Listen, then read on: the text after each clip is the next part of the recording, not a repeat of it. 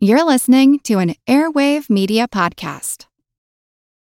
For the ones who work hard to ensure their crew can always go the extra mile, and the ones who get in early so everyone can go home on time, there's Grainger, offering professional grade supplies backed by product experts so you can quickly and easily find what you need.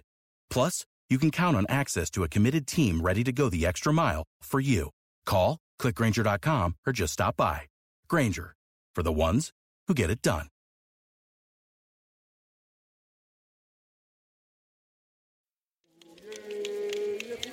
A Native American woman tells her grandson about when she was a girl, an old man took her to a special place where some of their people danced and sang. Well, now the grandson is grown up, and he remembers the story. I'm Jim Metzner, and this is the Pulse of the Planet. And this old guy took us to this place, he says, where all the Indians climbed something like a chalk or adobe staircase into this plateau. Patrick Orozco is a faith keeper of the Ohlone Rumsen people out of Monterey, California. And there was all types of different artifacts, he says. And uh, women all lined up to start taking things out of their pouches, these whistles, some kind of whistles, he says. And the men start putting these skins all over their body, and they start painting their bodies up. And she says, they start singing this song and dancing, and the women start blowing their whistles and hitting their clapper sticks.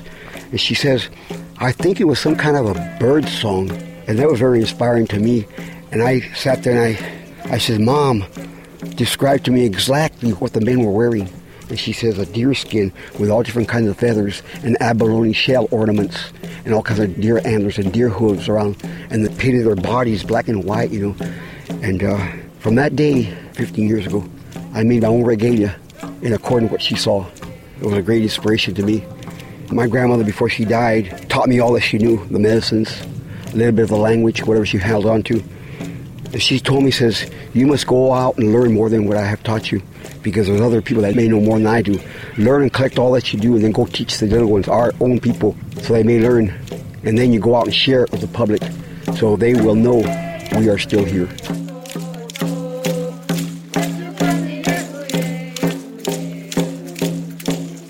Pulse of the Planet is presented by the National Science Foundation. I'm Jim Metzner.